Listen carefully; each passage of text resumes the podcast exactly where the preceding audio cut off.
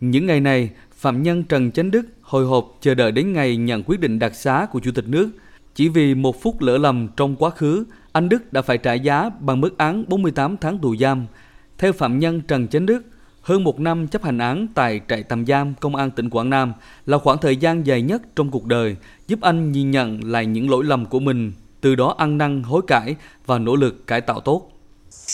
Bản thân tôi luôn tha thiết biết ơn đảng và nhà nước, ban giám thị, ban ngũ gió cùng toàn thể công bộ trại đã tạo mọi điều kiện quan tâm giúp đỡ cho chúng tôi có một môi trường lao động cải tạo tốt. Phạm nhân Trần Thị Long, một trong số 7 phạm nhân tại tỉnh Quảng Nam được đặc xá trong dịp 2 tháng 9 này.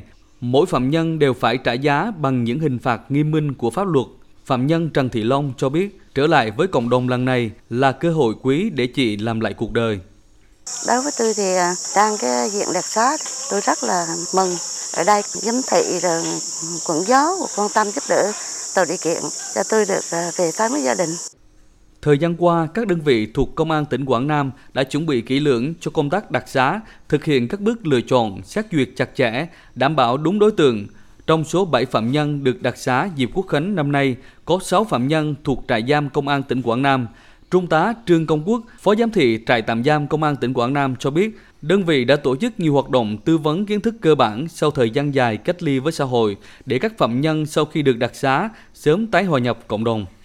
Số phạm nhân đã đủ điều kiện đặc xá thì ờ, họ rất là cởi mở, vui vẻ và thấy được cái giá trị của cái việc chấp hành tốt nội quy trong thời gian qua, để gặt hái được cái, cái, cái kết quả như hiện tại.